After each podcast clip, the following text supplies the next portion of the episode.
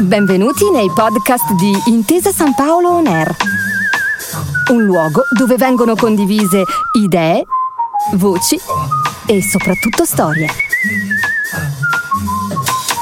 Buon ascolto.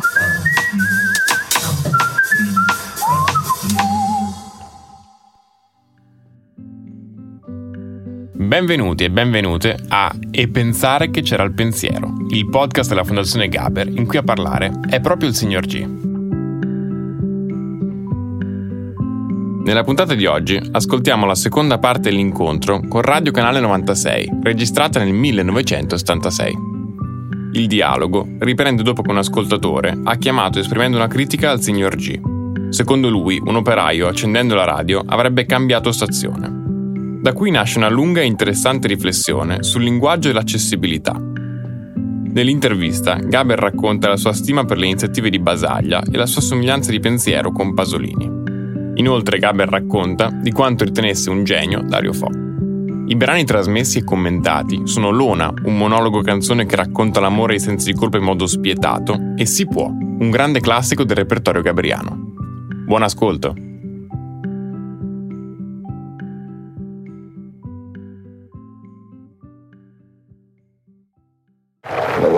Cattiva questa risposta, eh, forse sarebbe bene precisare un attimo quello che volevamo dire anche noi prima, no? Cosa dici? Sì, sì, difatti. Cioè- No, nel senso che il discorso era sul, anche un po' sul linguaggio, insomma. Forse la critica proveniva da, da questo ascoltatore sul linguaggio di Gaber, che poi secondo me, poi questa è una mia visione personale, deriva anche dal fatto che forse tu rispetto perlomeno a Milano ehm, ti si conosce poco, insomma, a parte i dischi, anche la- come gestione dello spettacolo, ti si vede una volta all'anno e poi tutto sommato basta, non finisce. Quindi magari c'è un'incomprensione, oltre che eh, politica in generale, proprio anche Sì, sì, sì, ho capito. sul linguaggio, però bisogna chiarire anche questa cosa. Ragazzi c'è un po' di pudore anche a fare il giovane. Cioè, io vengo ogni tanto, ma non è che proprio fisicamente a mio agio in mezzo. Io anche la, quella sera che tu hai invitato, sono venuto qui a Largo Ricchini, tu hai invitato, No, delle no, lezioni.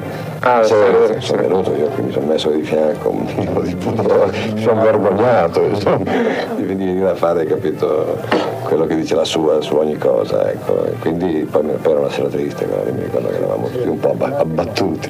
C'è una telefonata qui di fianco. Aspetta un attimo, ti faccio parlare direttamente. Onda un attimo, eh. ripeti, ripeti tutto. Ecco, Sì. eh. Ecco. Vai, vai. Pronto? Sì, sì, ti ascoltiamo tutti ora. Sì, no, io volevo eh, soltanto così ehm, un po' far notare il tipo di pubblico che secondo me assolutamente scivolava il discorso, cioè praticamente eh, se ne fregava. Cioè, eh, io, io volevo dire questo, vicino a me per esempio c'avevo una coppia di innamorati Ieri sera? non so, Sì, abbastanza vestiti, borghesi, eccetera, non hanno fatto una piega. A un certo punto, quando c'era la canzone delle mani, così, quando dice mano pulita la commissaria, eccetera, quello si mette ad applaudire come un matto. Praticamente era un tizio che, che assolutamente non vorrei tirare su sul personale, ma voglio dire tipo di coscienza, cioè tira fuori la coscienza solo in quel momento solo per dimostrare magari alla sua ragazza che era una cosa intelligente, ma tira fuori solo in quel momento la coscienza, con anche una vecchia, una vecchia, delle vecchie ingioiellate, eccetera, che stavano vicino a me, si sono alzati alla fine dello spettacolo, hanno applaudito, hanno urlato bravo, bravo, bravo, però tornata a casa se ne fottono. Scusa, eh, c'è, c'è un po' questa mancanza di coscienza, magari sarà stato il pubblico della prima, ma eh, c'è una tendenza a non prendere sul serio forse. Vuoi dire che... Pronto? Sì, noi siamo qui tutti che ti ascoltiamo. Ci senti tu? Dovresti ascoltarsi attraverso la radio, credo. Sì, attraverso la radio. Eh, io so, anche questi mezzi tecnici. Cioè vuol dire che le reazioni sono tra le più diverse. Ecco, questa cosa qui della coppia pensa che l'ho notata anch'io, non mi ricordo se era la prima o la seconda, c'erano due in prima fila abbracciati, stretti, che non si sono mossi un attimo in nessun punto dello spettacolo e non mettevano assolutamente in discussione il loro rapporto di coppia, nonostante la canzone. Pronto? Sì, sì. No, non sente lui. Ah, non sente bene. E comunque, eh, va bene, adesso... eh, Si senti per radio? Senti addirittura per radio, d'accordo? La risposta. D'accordo. Ce l'ha la radio? Sì, certo. Ecco. Cioè cioè lui mi pare che sostenesse che questa eterogeneità del pubblico eh, consentisse a signore ingioiellate di applaudire come dei matti, come delle matte, cioè effettivamente questo è un discorso che facevamo anche prima, non si capisce bene, insomma, non si capisce bene anche se anche se il pubblico è cambiato, nel senso che da quello che lui descriveva prima all'inizio, il pubblico ora per la maggior parte un pubblico che più o meno sa quello che viene a vedere. È chiaro che poi ci sono anche delle vecchie signore a cui tagliare le mani risulta scomodo, però si può Non trovi Giorgio che l'ambiguità del tuo pubblico può anche corrispondere a un'ambiguità di voto? Cioè ci sono molte persone che oggi votano a sinistra e in realtà eh, definiscono la loro coscienza politica solamente nell'atto di dare un voto al PC o ai socialisti, poi in realtà nella vita sono dei borghesi con una vita ben precisa che non ha niente a che vedere con delle scelte effettivamente di sinistra. Ma può essere anche questo, ma può essere anche proprio che, sai, eh, il teatro è sempre stato di sinistra, dobbiamo anche ricordarci alcune cose abbastanza, cioè la gente, la cultura non il teatro, cioè, la cultura insomma, è una cultura di sinistra direi da sempre, no? da, da, dal 45 in avanti. No? Sì, però vedere anche come viene gestita poi. Sì, no, ma per dire, cioè, come tipo di discorso ah, la gente... Eh, la borghesia milanese è sempre andata a vedere piccolo, piccolo poi qualsiasi manifestazione che si svolga prima che non ci sia la cultura di destra non c'è. No, no però è, secondo me è egemone in ogni caso quanto cioè non si può dire che eh, secondo me la cultura no, no, di sinistra no, la cultura diciamo di sinistra per dire come tipo di testi come tipo di impostazione poi dopo se sia di sinistra realmente o se viceversa sia mistificatorio è un altro discorso però uh, insomma la gente è abbastanza abituata a sentire dire che, che, che in fondo c'è bisogno di cambiare le ah, cose da sinistra, certo. questo più o meno tutti gli spettacoli, insomma, no? ecco. E quindi a questo punto c'è una specie di assuefazione che quando si va a vedere uno spettacolo, lo spettacolo è quell'occasione, anche per chi rivoluzionario non lo è assolutamente, di passare una serata un po' eccitante, una serata nella quale eh, si è in mezzo della gente con un certo magari giovani fisica, e quindi anche la signora è lì in mezzo a sto casino dice oh là anch'io cioè vive la sua, la sua serata rivoluzionaria ecco questo mi sembra abbastanza comprensibile al di là poi della confusione ideologica che si è venuta a creare in questi ultimi tempi in cui veramente il caos mi sembra piuttosto grosso insomma, ecco. quindi può darsi che questa signora Gelata voti PC non sarebbe escludere insomma. ecco questo come cioè eh, per tentare di capire anche perché altro poi c'è un fatto sicuramente e questo qui è un discorso anche da, da, da fare che dovrei farmelo anche a me stesso insomma e cioè quanto siano i discorsi e quanto siano tu con la tua violenza e con la tua carica di, di, di, di comunicativa che hai con la gente, no? perché in effetti uno va a avere una cosa anche che non condivide e io per esempio, questo è un discorso che volevo fare perché mi sta un po'. Cioè io sono uno che ama moltissimo Dario Fo, questo siamo tutti, siamo tutti d'accordo. Io ho visto uno spettacolo suo e c'era poca gente ed era da marijuana della mamma, è sempre più bella, forse non era uno dei suoi più belli spettacoli, certo, però Dario Fo secondo me è sempre genio del teatro, quindi vado a vederlo appena posso. Ecco, mi sembra che a questo punto però magari uno non condivide lo spettacolo e si incazza addirittura e, e, e dice qualunquista, e dice delle cose, e dice sbagliato lo spettacolo, però rimane il fatto che Dario Fo uno quando palcoscenico, proprio per il linguaggio teatrale che esprime, è sempre da vedere, insomma. quindi ti incazzi come finché c'era di moda un certo discorso si andava a tutti, al momento in cui questo discorso non coincide proprio più tanto, e poi voglio dire non è che dice delle cazzate, potrei non essere più di, di colpo, non si va, ma come? Cioè questo discorso qua mi sembra un discorso proprio eh, ideologico e basta, insomma, cioè si va, si va a vedere uno spettacolo soltanto per il messaggio. Ieri sera alla fine dello spettacolo vabbè, c'era eh, il teatro abbastanza contento, no? i, i, i film abbastanza belli di solito, l'avete visto qualcuno? Due ragazzi che erano seduti nel corridoio perché sono alzati, io ho visto chiaramente, vaffanculo, proprio incazzati, la Dio ma fatto una roba, non sei d'accordo, ma non hai capito che a questo punto ti incazzi come una bestia, non so, non vieni più a vedere i miei spettacoli, ma sono proprio come dire stronzo, come dire basta, vai via, cioè, cioè c'è proprio, hai capito, o, o aderisci o, o, fai il tuo discorso, allora il tuo discorso eh, va bene perché ti senti in pace, sei d'accordo, hai le tue conferme, sei venuto già, già lì con determinate idee, io te le confermo, tu sei contento, vai via, sei felice. Se invece ti sposto qualche casella del tuo cervello ti incazzi, eh no. No, ma sai, io penso anche che questo dipenda molto per esempio dal, dall'incapacità critica del pubblico. Secondo me il pubblico è veramente manipolato, nel senso che se uno spettacolo viene etichettato a priori appunto un, in un modo, subito riconosce questo modo di interpretare lo spettacolo è quello giusto. Secondo me c'è proprio la perdita del pubblico, eh, diciamo il più vasto pubblico, di criticare direttamente, cioè di, di prendere i contenuti di uno spettacolo, eh, il modo di fare spettacolo, eccetera, e di criticarlo soggettivamente, cioè avere proprio la capacità di dire no, in questi punti, secondo me, eh, Gaber sbaglia o un altro sbaglia e non invece di sono d'accordo, esatto, d'accordo. e non invece di riferirsi sempre a, a recensioni che legge il giorno prima o prima o poco prima di andare allo spettacolo e di adeguarsi subito a queste recensioni no? Sì, no, questo è un discorso. Io l'anno scorso finivo uno spettacolo con una frase, poi l'ho tolta perché non andava bene, alla fine c'è una frase che mi piaceva molto che l'avevo aver rubato, non mi ricordo più da chi, ma mi pare da Castaneda, da qualcuno di questi qua, che diceva non c'è niente di più patetico di chi cerca nelle parole degli altri la fiducia in se stesso, questo è un discorso che mi sembra fondamentale, mi sembra che la gente molto spesso vada a teatro per essere convinta, per essere eh, confermata delle idee che ha già. E allora non ci va. per sentire quello che vuole sentirsi Eh, dire. ecco, mi sembra che viceversa, se, lo- se- se il teatro ha ancora oggi una funzione, punto interrogativo, è quella evidentemente di stimolare un dibattito e un movimento all'interno di ciascuno di quelli che viene a vedere. Sì, ma difatti tanto all'interno di questi discorsi secondo me c'è anche, poi dopo eventualmente lo svilupperemo, secondo me il ruolo dell'artista oggi, che è ancora importante da, da stabilire. Vabbè, discorso. Ti mandiamo questo. C'è una telefonata di un ascoltatore. Sentiamo. Parlo pure. Ci senti? Sì, sì, sento bene. Anch'io. Dunque, eh, volevo dire che io ho visto tutti gli spettacoli eh, dal signor G a Libertà Obbligatoria e li ho sempre seguiti direi con estremo interesse. Eh, anzi, devo dire che eh, ho visto anche ciascuno spettacolo più di una volta. Eh, infatti appunto questi spettacoli, io adesso faccio un discorso un po' generale così, no?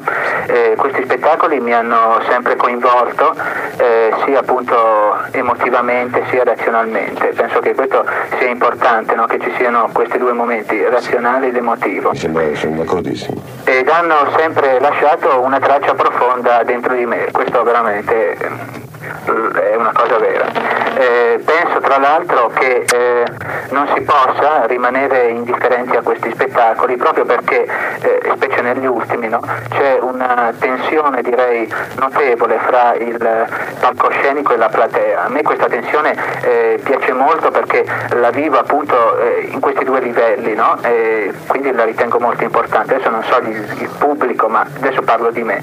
Ehm, ho seguito l'evoluzione così artistica eh, da appunto al Sinogi fino adesso e in particolar modo io penso che sia stato notevole da tutti i punti di vista, eh, cioè contenuto, interpretazione e struttura dello spettacolo. Ecco, adesso parlo un momento anche della forma, no? De- de- dal punto di vista scenico anche così, no? il, il passaggio che c'è stato dal dialogo a far finta di essere sani, che è stato quest'ultimo proprio un- ha rappresentato secondo me un, un salto qualitativo molto importante. no? Eh, c'erano delle, mh, certi schianti, anche ad esempio assordanti, certi os- certa oscurità scenica, eh, così che ehm, rendeva molto bene ancora di più questa tensione che appunto prima era, mh, era minore nel, nel, nel signor G, eccetera. Quindi c'è stato questo salto qualitativo notevolissimo da tutti i punti di vista, anche a livello interpretativo. E, mh, per quanto riguarda poi l'ultimo spettacolo, Libertà Obbligatoria, che appunto anche questo mi è piaciuto moltissimo, eh, volevo dire alcune cose. Ho letto la recensione dell'unità, no? Sì. che ho, insomma, ho visto che è stata pu- pu- eh, Negativa. sì, negativa, no? Secondo me insomma, ha dimostrato una certa incapacità di, di comprensione, secondo me più che di eh, incapacità di atteggiamento ricettivo, cioè è molto importante l'atteggiamento con cui eh, si devono cogliere le cose. No? Penso che è chiaro, quello è stato un atteggiamento ricettivo loro eh, sbagliato, cioè logico per loro che devono difendere una determinata linea, però appunto un atteggiamento che secondo me eh, si deve abbandonare quando eh, si ascolta un tuo spettacolo, ecco, quan- quando si partecipa a un tuo spettacolo, Eh, proprio perché sono spettacoli in cui, diciamo così, usiamo que- questa parola, problematici, no? Sì, Ehm, certo. son- non danno un'indicazione precisa, una soluzione, danno eh, così, ci- mi ricordo far finta di essere sani in cui dicevi eh, tutti sullo stesso treno però ciascuno col suo biglietto, ecco, cioè, mi sembra questo molto importante. E volevo dire che soprattutto in questo ultimo spettacolo io ho visto mh, che eh, il, la cosa più importante è questa tua eh, ricerca. Eh, innanzitutto eh, riguardo al discorso di prima del rapporto, fra, eh, il rapporto che c'è tra l'esistenziale e il politico, Sì. mi sembra che mh, c'è questa tua eh, diciamo, ehm, eh, tendenza proprio no? a, a fare un tutt'uno, no? L'esistenziale è anche politico quando si mira um, a un'autenticità, a, un'autenticità che oggi eh, viene sempre meno appunto nell'uomo. no? Eh, infatti appunto come si fa ad essere autentici nelle nostre azioni e nei nostri gesti, eh, quando appunto i gesti anche che vogliono essere rivoluzionari, che noi crediamo e poi magari non lo sono, eh, come si fa a essere autentici quando appunto siamo divisi, no? quando la mente è in conflitto col corpo, l'elastico. no? Certo. Eh, facciamo sempre le cose a metà proprio perché non ci conosciamo interi. Eh, poi c'è qui il pericolo del conformismo. Io voglio dire solo questo, voglio appunto ringraziarti per gli spettacoli che hai fatto fino adesso che per me sono stati, mi hanno dato moltissimo e sono eccezionali. Eh, soprattutto appunto il fatto questo su cui secondo me bisognerebbe anche meditare, il fatto che eh, di riconoscere gli altri che c'è nei tuoi spettacoli, di riconoscere gli altri come soggetti e non come oggetti. Nel momento in cui io riconosco un altro che è di fronte a me come soggetto, eh, io non lo sfrutto più, lo considero soggetto con una sua vita propria, una storia propria, le sue emozioni, le idee, le emozioni vanno benissimo e, e non, sono, sono- bor- non sono borghesi. ecco. Sono, sono un po' commosso, devo dire. Mi hai fatto una telefonata che è un violino incredibile. Qui mi fanno gesti come dire che è un mio amico che. Pagato. Pagato, ecco, no, devo dire che. No, no, io non so. No, infatti non ci conosciamo. Non sono pagato. No, ti ringrazio, non so, adesso vediamo un po' di, di sentire, di discutere le cose che hai detto. Grazie, arrivederci. Ma è interessante il passaggio fra cabaret e teatro, probabilmente in, eh, il signor G tu... eh, Sì, infatti io notavo questa e- e differenza. qui sarebbe interessante anche magari che tu ci parlassi un attimo. Anche, anche- anche io volevo parlare, anzi adesso fa un disco e poi parleremo. Sì, perché continuiamo a parlare eh, Ecco, mandiamo a Luana questo questo- amore con il, con il cane. con il cane.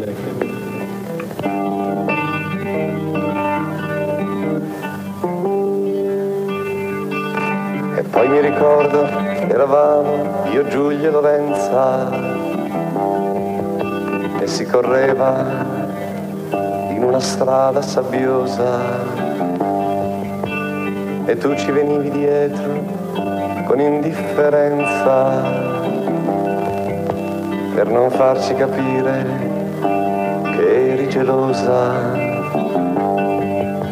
Era il giorno in cui mi accorsi del nostro sfacelo e decisi di starmene un po' da solo. Ho vissuto con Giulio, eravamo della stessa razza e leggevamo le stesse poesie. Mi piaceva la sua delicata e inquietante dolcezza e si fondevano bene le nostre malattie. Si cenava alla sera alle nove e piano piano, con la stessa dolcezza, noi ci odiavamo.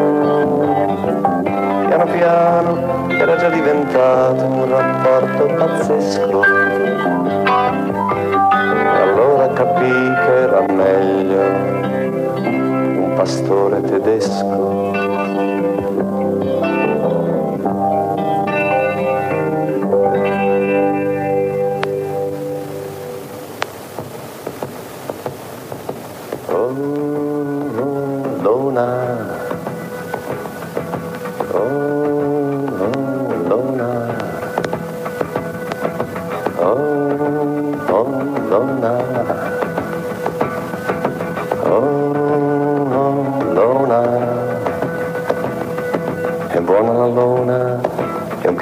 Perfetto. Mi piace la sua distaccata, elegante fierezza. È un cane di razza, un esemplare stupendo. Se la chiamo risponde ai comandi e si muove di scatto. Ho trovato con lei finalmente un rapporto perfetto.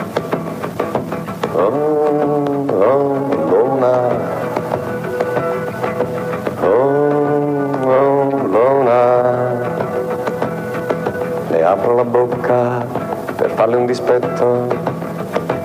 Lei reagisce, fa finta di mordermi, ma per giocare si fa carezzare e senza chiedermi niente mi sta sempre vicino la luna, vuole solo il mio affetto. Io la chiamo al mattino e lei mi mette le zampe sul letto. Buona luna, devo uscire un momento, buona. Cosa c'hai da guardare?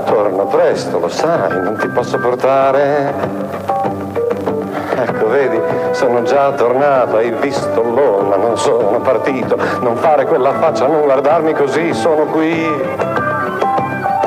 Basta lona, che cosa ti piglia? Non lo vedi che mi ami troppo, che mi ami male?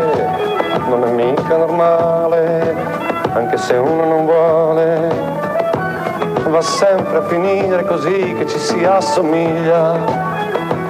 Tu sei tutto per me, sei una madre, una moglie, una figlia. Ma non vedi come mi hai ridotto? Sono sfinito, mi hai distrutto, non posso mangiare nel piatto dove mangi tu. Non posso leccarmi i baffi, rincorrere gatti e farfalle. Adesso ne ho piene le palle, non ne posso più.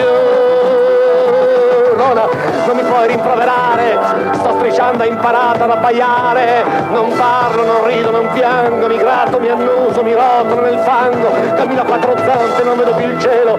Comincia a ringhiare, mi è cresciuto anche il pelo. E mangio come un cane, dormo come un cane, e frugo per terra col muso. E ti odio come un cane, ti sbrano come un cane, ti ammazzo come un cane rabbioso. Non ne posso più, non ho più rimorsi, non ho più pietà. Non mi importa un cazzo, ti ammazzo, ti ammazzo, ti ammazzo.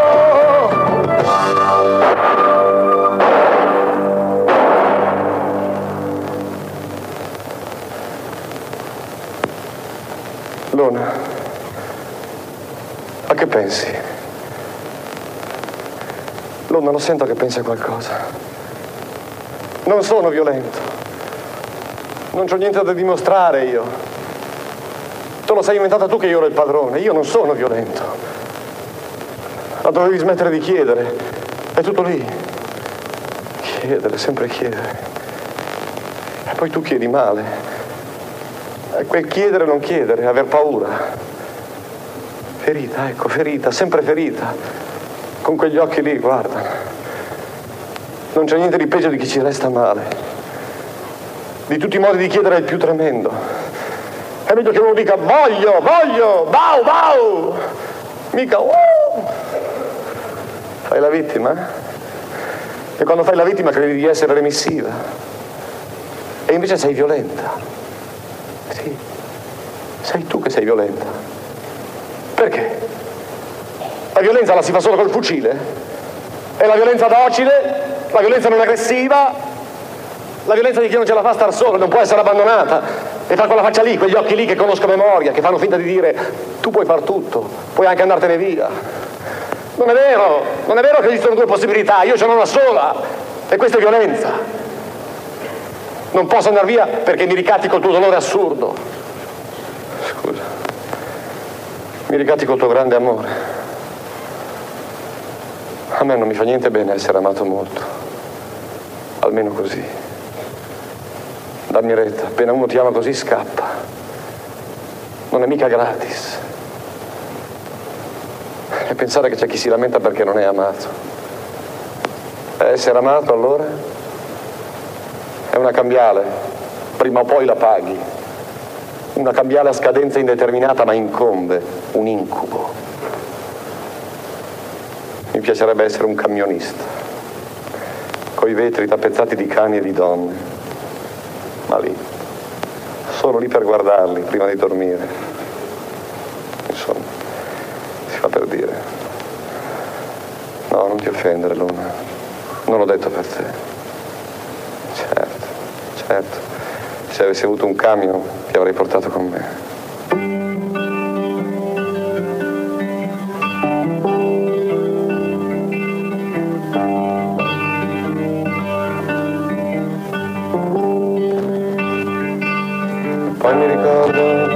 Senza un preciso ricordo. Rivedevo gli amici come un convalescente camminando in un posto affollato e un po' assurdo con la faccia di uno che ne ha passate tante e il mio orecchio un po' sordo, un po' assente registrava le parole di un amico che mi raccontava tutto quello che era successo quando non c'ero. Statistica di coppia, sopravvissuti zero.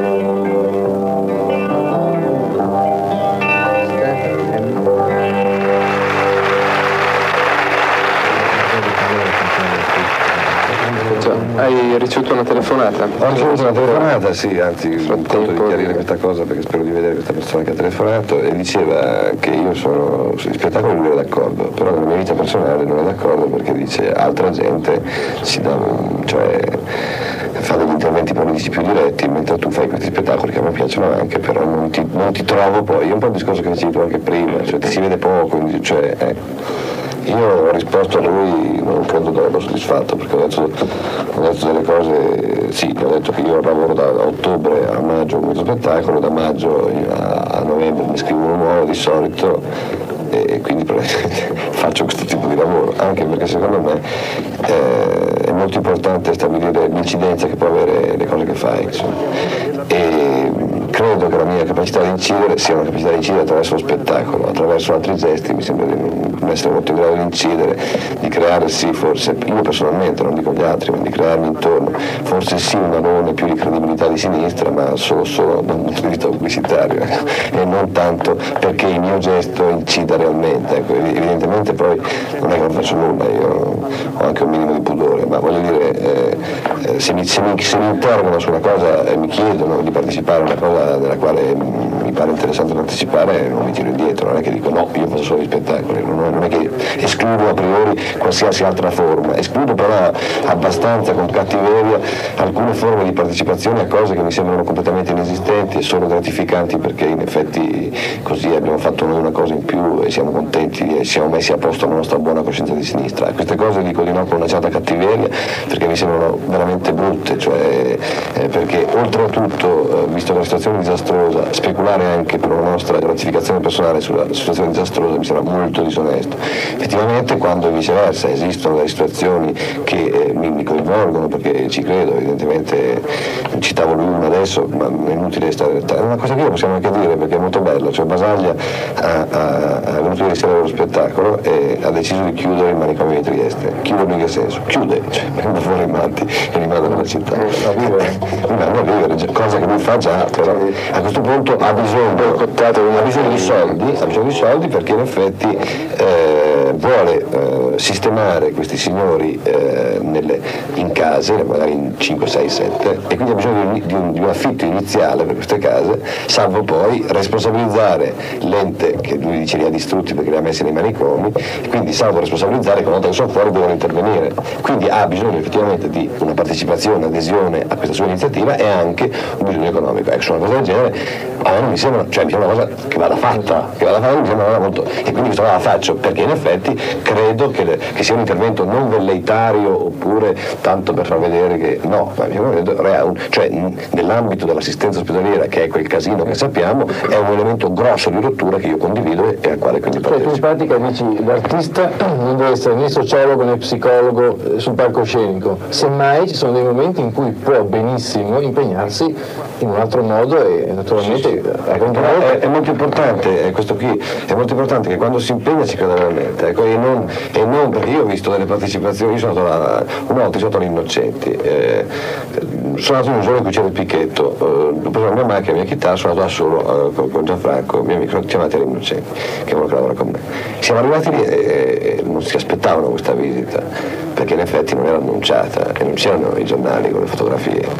E, e questi mi hanno detto, ma no, ma dovevi, dovevi farcelo sapere che facciamo una festa, pensa, è venuto anche il cardinale Colombo. Ecco, hai capito? Cioè, siamo un po' a questo livello. Cioè, si- cioè, io ho avuto, poi tra l'altro sono arrivato lì, ho cantato le canzoni di ora e in effetti la- eh, questi, questi operai che si facevano il culo da, da- da tempo hanno preferito la balilla, cioè hanno preferito altro tipo di cose. Allora a questo punto vedi che la tua incidenza è un'incidenza consolatrice, non è un'incidenza politica. E allora vedi che è un po' mistificatore, però sono andato all'innocente. Ma cazzo vuol dire? Saprei fare le cazzate. Non ti riscatti andando all'innocente. Ecco, non è questo il problema, il problema è fare delle cose che abbiano realmente un'incidenza per le cose che dici. Ecco, cioè, eh, io non so se sia molto importante, comunque stiamo parlando prima del grosso salto che tu hai fatto dalle canzoni che facevi negli anni 60 al spettacolo cabarettistico, o perlomeno con il cabarettistico e sinergi, al spettacolo veramente teatrale che adesso. E volevo dire una cosa, io personalmente quando ho visto i tuoi primi, il tuo primo spettacolo ho avuto una grossissima rivelazione, mi ricordavo il Gabriel faceva le canzoni carine in cui c'erano questi bozzetti di vita milanese che però riportavano tutto un mondo di artisti milanesi, Guffi, Nebbia, eh, Iannacci, eh, la, la canzone del trave, la canzone della- dello- dell'osteria, del Biosco, eccetera. Come è nato cioè, questo tuo impegno, questa tua evoluzione artistica dalle cose che facevi allora con, eh, con Iannacci, eh, con Fo, in quell'ambiente, cioè com'era quell'ambiente e come tu sei passato dal cantare la Bellilla, dal cantare Ma penso a te, dal cantare il ritratto di Anna, Sì, sì, sì, sì. la, la, la giusta allo, allo spettacolo, che bellissimo. Vabbè sì, infatti poi c'era anche il cabaret, cioè esisteva, cioè era- il cabaret era uno, era era cabaret spazio, praticamente. sì, era uno spazio che, che io ho, ho- ho utilizzato non per tanto tempo, ma che ho vissuto un po' con Iannacci, la Monti, questa gente, cioè, parlo proprio de- de- de- dei primordi del cabaret, mi ricordo che lo facevamo a Santa Tecla, in mezzo alle entreneuses, che ci guardavano un po' stupite, noi facciamo la balilla e queste cose qua. E quindi in effetti allora, quel momento lì per esempio fu un momento abbastanza interessante per quanto riguarda lo spettacolo leggero in Italia, in quanto il periodo dei cantautori, dei Paoli, di questa gente qua, fu un periodo che eh, c'era, c'era un, cer- un certo fermento, noi tutti eh, cioè, eravamo vicini, tanto cosa che... Avevamo dei rapporti, eravamo tutti con Nani Ricordi alla, alla, alla Ricordi, no? Alla- e quindi eravamo tutti insieme, Endrigo, Tenco, Paoli, Bindi, Iannacci, Ricky Gianco, cioè eravamo, eravamo già... C'era anche rock and roll, no? Eravamo rock partiti star. dal rock and roll e poi dopo avevamo scoperto questo filone più legato ai cantautori, quindi ci fu un momento abbastanza significativo. Per me eh, mi, sembra, mi sembra interessante perché la canzone fino allora era sempre stata atemporale, cioè le storie d'amore che raccontavano eh, anche lo stesso Modugno, voglio dire che è uno dei più bravi, voglio dire, però erano sempre canzoni che potevano essere state scritte 40 anni prima. Invece, bene o male, si entrava nel costume, attraverso la canzone si entrava nel costume, si entrava Quindi attraverso nella un- realtà. attraverso- Quindi per noi allora era, era- era un momento molto eccitante. E l'altro, scusami, Giorgio, con Paoli nella dimensione anticonformista, cioè poesia in amore del tizio che magari eh, vive la donna calata in una dimensione umana. Sì, ma anche il suo modo Ma di- dico, però invece c'è già una dimensione con dei riferimenti ben precisi, sono delle canzoni Di critica di tempo diretta. come la ballata della moda, come i giornali femminili, Sì, come... poi c'è- da momento c'erano anche, anche i cantacronaci, avevamo Modei che era Esatto, esatto, C'è- c'è- esatto. ci- si stava esatto. verificando già un- una piccola rivoluzione all'interno della musica leggera, salvo poi spappolarsi perché noi venivamo dalla prima ondata di grossa massificazione che era il, 60 il 58 del rock and roll, in cui arrivavano i primi jeans eccetera eccetera. Poi noi eravamo una specie di risposta a questa cosa, una risposta con delle radici un po' più autentiche nostre, non dico che facessimo, io l'ho passato anche attraverso canzoni popolari così, però mm, senza mai entrare sia perché La risposta comunque sempre Eh? nei centri urbani comunque la risposta perché in provincia invece siamo ancora rock and roll dico. E poi però Genova eh, aveva prodotto queste cose qua, cioè, No, no, ah, come, come- come consumo. come consumo. Ah, come consumo. Sì, comunque allora eh, i cantautori rappresentarono un fenomeno. Spazzato via una seconda ondata, questa volta decisamente più innovatrice, anche se sempre abbastanza consumistica, che erano i Beatles e queste cose, ci fu questo- questa ondata che sbaragliò tutto, per cui in effetti il discorso discografico andò un po' a puttane, cioè i, i cantautori erano messi chiaramente eh, con delle vendite mh, bassissime. A questo punto nacque questo, questo episodio del cabaret, hai capito? Quindi cabaret come, come eh, sviluppo, di- di- diciamo così, dell'esperienza dei cantautori. Eh, utilissimo, però non decisamente un discorso teatrale, era, era così, era un'esperienza fatta, fatta in locali carissimi, dove la gente pagava tanto, eravamo un po'. Poi a un certo punto questi locali richiedevano sempre di più il divertimento per il divertimento, quindi l'abu- l'abuso di parolacce, quindi La eh, pruderia. eh, sì, ecco, il superamento, cioè il gusto del proibito, le cose che non andavano in televisione, le potevi vedere. Lenny, insomma. Ecco, sì, beh, Lenny insomma era bravo, non meno di, non meno di Lenny. insomma. E quindi a questo punto ci fu il, il, il periodo di cabaret con le difficoltà appunto per noi che Io ricordo che volevo smettere, parlo del 63, volevo smettere, mi sentivo- ero già spacciato da tale età, nel 63, sono io ancora adesso. ero spacciato perché pareva che, che- che veramente eh, servissero solo i diciottenni e i sedicenni, io ne avevo già 24, quindi ero spacciato. E eh, dopo Porta Romana eh, dovetti accettare di fare un paio di feste di Sanremo proprio per, per, per, stare a la faccio breve, insomma, la faccio per stare eh, cosa che, che- che- che- però eh, si riusciva a fare attraverso trasmissioni televisive, io cominciavo a prendere una serie di dimestichezza anche con le recitazioni stesse, finché arrivò al 68, insomma, ecco, arrivarono i casini, insomma, arrivarono queste cose, per cui, vabbè, io sempre stato di sinistra, però così ho capito orecchiante, le cose succedevano là, eh, tu eri, qua, insomma.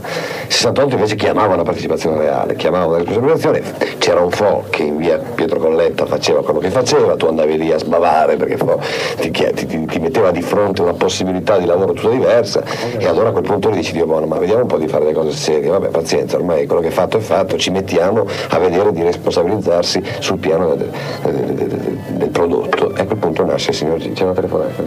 Telefonata che esce un attimo da questa cosa. Va bene, lo stesso. Comunque la Proprio passo. perché da lì il salto al cabaret ad è discografica che altro. Parlo, ci senti? Allora, io devo, scusa, parlo al telefono? Ecco, s- mi senti? Sì. Ecco. Scusa, eh, no, ecco, intanto una curiosità, volevo sapere se il disco che stai trasmettendo è registrato dal vivo, cioè col pubblico in sala, oppure se è registrato in uno studio così. No, eh, tu sai che io, non so se lo sai, io lavoro con le basi in teatro, no? Sapevi? Sì. Io lavoro con le basi, quindi eh, le basi naturalmente le abbiamo registrate eh, allo, in studio, musicisti hanno suonato in Ecco, studio. infatti, perché volevo dire questo, mi, mi sembra che renda molto meno che non allo spettacolo, no? Sì? Rende molto meno. Ah, ho capito. Capisci, La registrazione, io ho visto lo spettacolo due o tre sere fa, Sì? mi è piaciuto molto, no? Ah. Invece sentendolo così è, molto più moscio? Eh sì, molto più moscio, senza grida. Beh, senza beh, ti grida. dirò che eh, lo- noi scriviamo delle cose che sono per il teatro, quindi lì ci- sono sempre eh, una brutta coppia, cioè è chiaro che la, la- la mimica, la recitazione, la presenza ti, ti dà un calore diverso. Io, oltretutto poi l'ho sentito anch'io oggi, abbiamo avuto una discussione, non ne sono particolarmente soddisfatto neanche io perché mi sembra un po' più spento. Sì, molto, molto più Ecco, più spento forse perché gli applausi sono tenuti lontani, perché sono- no, il disco l'abbiamo registrato a Bologna dal vivo e tra l'altro erano anche delle belle serate, poi sai, magari come messo i microfoni, sono fatti tecnici, mm, anche per oggi non si vuole, per esempio mi sembrava molto più vivo, l'ho sentito, mi sembra un po' spento, ma eh, sai, purtroppo è andata così, a questo punto. Oltretutto mi interessa anche relativamente il discorso discografico perché secondo me non è il nostro specifico, cioè mi pare che eh, uno magari compra il disco perché ha visto lo spettacolo, non è che, capito, non è che vendiamo i dischi, cioè è abbastanza legate le due cose. Senti, invece Sì. volevo mordere una critica di questo genere, Sì. cioè nello spettacolo tu eh, butti addosso allo spettatore in pratica giustamente tra l'altro un sacco di problemi su cui eh, probabilmente tu hai lavorato per molto tempo. Sì. Invece lo spettatore che non, praticamente non ha il tempo per pensarci e rifletterci, Cioè è un po', eh, già, già, già. tu eh, vai via molto veloce no, nello spettacolo, per cui eh, lo spettatore coglie parte di quei problemi che tu tiri fuori Certo. mentre molte altre sono convinto che sfuggono via, cioè non ci si sta dietro, no? Credo che la tua osservazione sia, sia giusta, perché in effetti per cui, no, ecco, volevo aggiungere, uno è costretto, voglio dire, o a comprarsi i testi Mm. o a comprare i dischi, ehm, cioè veramente se, se vuoi capirci qualche cosa di più e meditarci o a ritornare magari. Com'è? O a ritornare, vediamo. O a ritornare a vedere. Per cui Vuol dire che è una furberia per riuscire a avere più non sono cattivo fino al punto di dirti che no però appunto eh, questa secondo me è una cosa da tenerne conto mi sembra che non ho capito molto bene il discorso che tu prima facevi nei confronti degli operai degli innocenti. Però che un discorso di questo genere che tra l'altro è piuttosto ermetico a volte sì. e, e proprio perché è buttato lì molto velocemente anche eh, voglio dire eh, agli operai sicuramente risulta difficile risulta abbastanza incomprensibile. Sì, devo dire che io non posso fare, cioè adesso ti faccio un discorso che credo di aver già fatto prima, ma non posso fare un'indagine di mercato e eh, trovare quello che piace all'operaio in genere o a un certo tipo di gente e dare, perché in effetti si tratterebbe di... è un discorso molto brutto questo qui, cioè tu dici, ora io, se, senti, senti, te lo metto anche male, cioè io dequalifico le cose che faccio per far capire a quelli che non capiscono, cioè è un discorso, perché veramente allora distruggiamo il discorso di cultura operaia, di cultura contadina, distruggiamo tutto, eh, cioè distruggiamo tutti questi discorsi, cioè, evidentemente, eh, questo, io eh, dicevo prima, eh, tento di fare le cose che, che penso le intenzioni che ci sono dentro nei, nei due milioni di parole che dico ogni sera, duemila intenzioni, credo che se anche uno lo vede, lo sa a memoria, non, non saprà mai tutte le mie intenzioni. Ho la sensazione che eh, è molto importante, come diceva il ragazzo che ha telefonato prima, il doppio aspetto, l'aspetto razionale emotivo di ogni cosa che tu vedi. Direi io privilegerei quello emotivo a dire la verità perché sono un patito del corpo, però voglio dire, questi due aspetti esistono ed è chiaro che ognuno razionalizza al suo livello, ma non che con questo sia un livello più alto o più basso, alla sua diversità di capacità di percezione. Cioè quindi non è che io vengo lì e ti faccio un discorso teorico in cui è chiaro, se faccio un discorso teorico non è faccio un spettacolo, faccio un discorso teorico per cui se non mi faccio capire, eh, cioè voglio dire, sbaglio, no? Cioè io faccio uno spettacolo che ha questo tipo di impatto che secondo me è quello preminente che è l'impatto emotivo e poi quello razionale. Ora, ognuno evidentemente razionalizza il suo livello, ci ritorna sopra, ci, ci discute, però non puoi fare un, un, una, una, ricerca matematica, un'indagine di mercato nella quale stabilisci che il livello di percezione è quello lì e allora ti adegui a questo livello, perché veramente è un discorso no, certo. brutto, insomma, non mi piace. Sarebbe anche limitare il quindi, lavoro. Quindi quando evidentemente un operaio, purtroppo si parla tanto di loro e loro parlano poco, eh, parliamo sempre noi, questo era il discorso di prima, insomma. L'altro giorno sono andato a Radio Popolare e ha telefonato un ragazzo, e, un operaio, naturalmente alla radio sono scattati tutti in piedi perché capito, queste cose fanno sempre molto piacere. E questo operaio viceversa, che era molto civile, mi ha detto guarda io ho visto lo spettacolo, mi, mi è risultato abbastanza, mi è piaciuto, però molte cose mi sono un po' sfuggite, ecco, quindi effettivamente questa cosa avviene, ma io credo che non avvenga solo per l'operaio, cioè avviene un po' per tutti perché in effetti c'è questa valanga di cose dette. Ora, eh, la preoccupazione della chiarezza mi sembra fondamentale, cioè eh, si tende a essere più chiari possibile e meno snob eh, sul piano del linguaggio per fare le citazioni culturali. Però in effetti eh, mi pare che la percezione dello spettacolo vada intesa in senso globale, quindi emotivo e razionale, non solo perché, ma lì cosa voleva dire? Quella cosa che ti è arrivata voleva dire, non di più, insomma. Ah, Hai capito? Mi stavo interrompendo per mettere su un disco. Eh, ti saluto, ciao.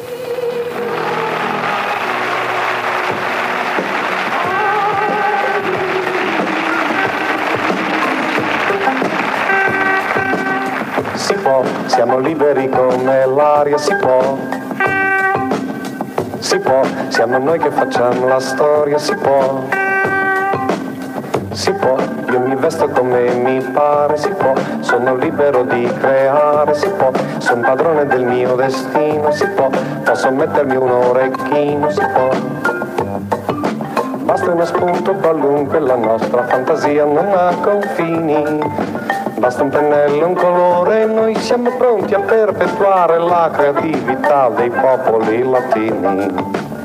Si può contestare, parlare male, si può migliorare il telegiornale, si può fare critiche dall'esterno, si può sputtanare tutto il governo, si può si può occuparsi di spiritismo, si può far dibattiti sull'orgasmo, si può far politica alternativa, si può, siamo pieni di iniziativa, si può.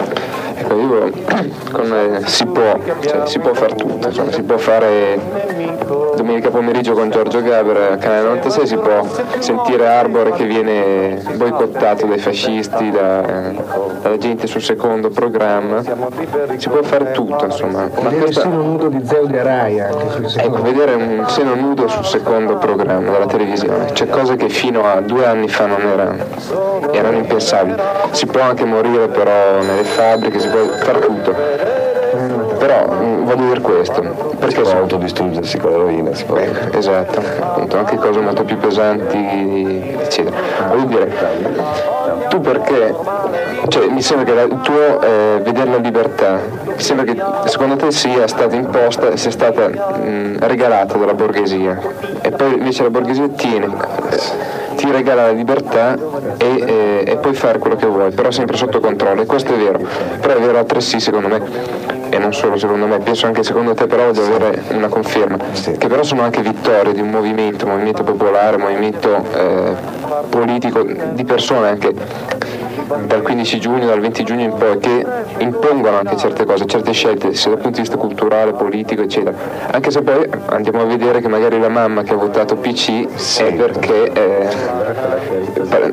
partiti slittano o altre cose, cioè ci sono diversificazioni all'interno di ogni persona che vota. Sì, no, certo, no, io credo che la lotta politica beh, abbia dato dei frutti positivi, non ci sono dubbi. Io quando parlo di questo si può mi riferisco soprattutto a una situazione individuale nostra, no? che, che, in effetti è, è, è, tragica. Ecco, quindi non entro nel merito di, di, di, di, uno sviluppo che è andato avanti e di un progresso che non è andato tanto avanti. Per me è un po' così, lo sviluppo, eh, questa cosa qui sono molto d'accordo con Pasolini, c'è uno sviluppo che va per conto suo, un progresso che non, che non si muove. Insomma nello spettacolo in genere mi interessa molto l'individuo, l'individuo significa indiviso, credo che venga dal latino, eh, ecco mi pare che la situazione stia sempre più peggiorando e questo tipo di libertà che, che io critico nello spettacolo non siano assolutamente delle libertà che consentano all'individuo una maggiore interezza. Queste, queste nostre illusioni di libertà molto spesso non tengono conto che poi uno veramente sta andando a pezzi, ecco, secondo me è molto importante quindi che ognuno eh, si, si, si, si, rivolga a se stesso ogni tanto, si guardi un attimo e tenti di, di, di, di riconoscersi anche al di là della carta d'identità che c'è in tasca. Ecco, il problema è veramente questo, cioè, mi sembra che se ognuno di noi non, non, ha un suo documento preciso nel quale ci sia nome, cognome e il resto, oggi come oggi non esiste. E questo è, è il dato più disastroso. E purtroppo in genere se ne parla poco di questo. E, e si, si, attribuiscono per esempio gesti come, come anche quello dell'eroina che ho citato prima, si attribuiscono allo sfruttamento, queste cose qua, è, insufficiente, è insufficiente perché non che non sia vero il momento, dico che è insufficiente perché se noi facciamo questo discorso qui riportiamo la lotta nei vecchi termini e crediamo di aver risolto tutto. No, la gente secondo me a questo punto non ha più un'identità, è proprio spappolata da una produzione che gli, è, che gli è entrata dentro come un cancro e, e, anche, e anche farsi dell'eroina può servire per avere un'identità, per sapere che uno ha delle scadenze, per sapere che uno fa qualcosa protagonisticamente sul suo corpo. Quindi mi pare che vada eh, in questo momento quanto mai sottolineato questo discorso sull'individuo, sia molto importante, ecco, al, al, di là poi di tutte le lotte che come dicevi tu prima hanno portato anche de, de, de, delle conquiste, e, e chi lo nega insomma. Ecco, però oggi come oggi, nell'anno 1976, l'individuo si trova in queste condizioni, che se non ha la, la carta d'identità in tasca è in difficoltà a riconoscersi. Oggi abbiamo la fortuna di avere una doppia testimonianza. Enzo Iannacci, citato anche in questa intervista come amico fraterno del signor G, e suo figlio Paolo, compositore e musicista che ricorda il rapporto fra i due amici. Enzo racconta proprio di come il signor G contribuì ad avviare l'attività di Paolo. Paolo a sua volta racconta questo episodio e poi parla delle affinità e divergenze fra il papà e il signor G. Enzo Iannacci è stato davvero uno degli artisti più importanti della vita di Gaber, che spesso si riferisce a lui come a quel mascalzone del mio amico Iannacci. Nella raccolta Io ci sono, disponibile su tutte le piattaforme di streaming digitale, trovate una suggestiva e malinconica cover di Iannacci di Una fetta di limone, brano che cantava ai tempi degli Yaga Brothers con Gaber. Nella raccolta è presente anche una splendida versione di Com'è bella la città di Paolo Iannacci. Buon ascolto! Paolo Iannacci non si può non partire dal ricordo personale, anche perché credo che Giorgio Gaber sia stato nella tua vita fin da sempre, insomma. Che ricordo hai di lui? Sì, beh, a parte, beh, ho un ricordo particolare perché è legato alla mia famiglia più che alla professione. E, e la cosa bella è proprio che è un ricordo affettuoso perché c'era questo legame familiare intrigante che riguardava, che riguardava Enzo e Giorgio insieme, riguardava il loro passato e eh, i possibili futuri che si aprivano ogni volta, ogni volta, ogni avventura. Però anche per quanto mi riguarda personalmente un ricordo molto bello, professionale, perché se sono un produttore adesso, se sono un, um, musicista professionista, lo devo anche e soprattutto a lui perché è stato, è stato lui che mi ha dato fiducia per la prima volta.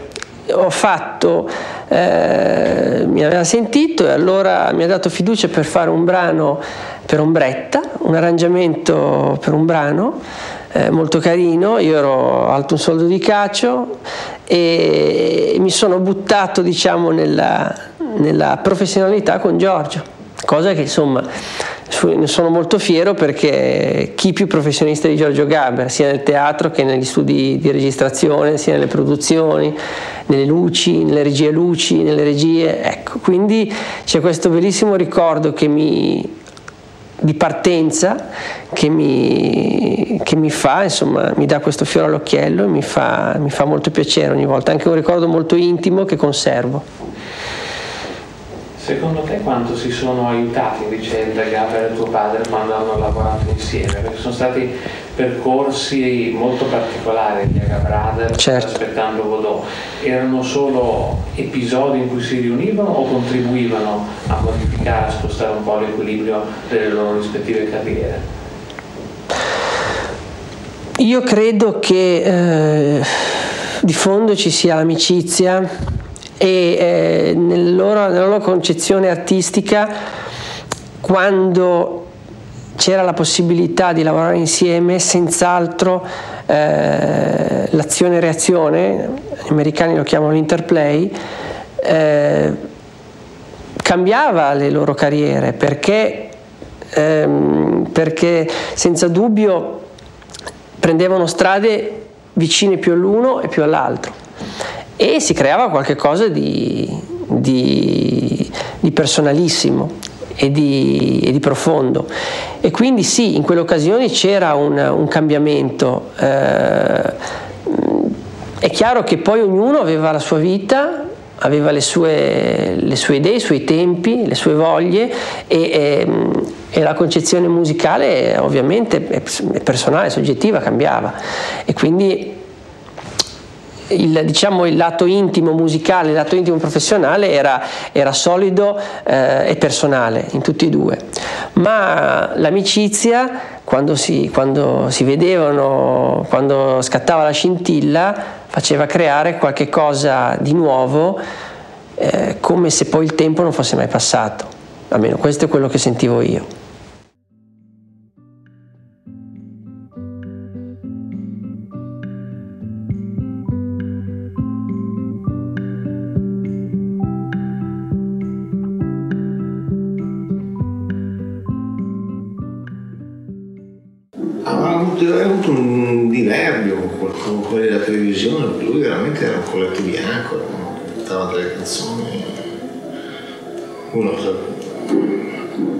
Molto belle, anche più brutte, me, perché tutti siamo tutti Mozart. Ma se ti dico che è venuto a casa, casa per farsi arrangiare, per mettere in piedi la strana famiglia, no? quella che poi diventò poi la strana famiglia che viene da un'idea della Barilla, no? che facevamo. Fu il primo arrangiamento che, che fece Paolino, mio figlio, che aveva 16 anni, 17 anni, lui capiva.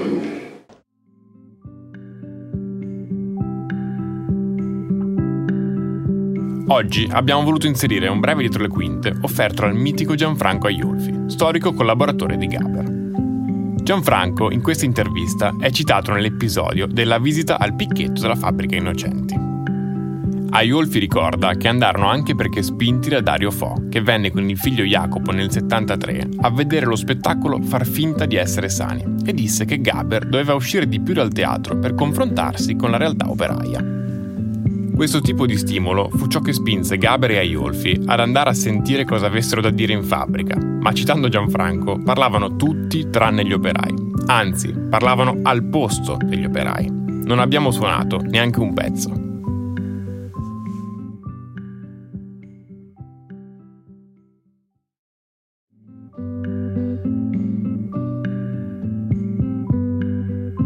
Ricordiamo che nel corso del 2023, in occasione del ventennale della scomparsa del signor G, è nato Remaster G, Carosello Records, in collaborazione con la Fondazione Gaber, rende disponibile ogni mese un album del teatro canzone di Gaber e Luporini con rinnovate qualità audio per poter apprezzare al meglio l'opera.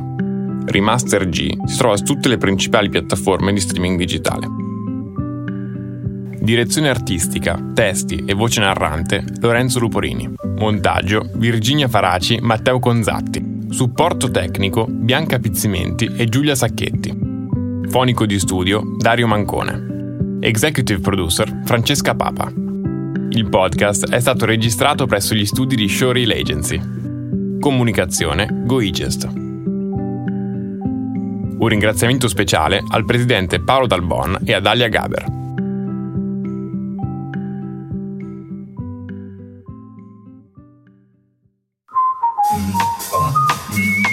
Grazie per aver ascoltato i podcast di Intesa San Paolo On Air. Al prossimo episodio.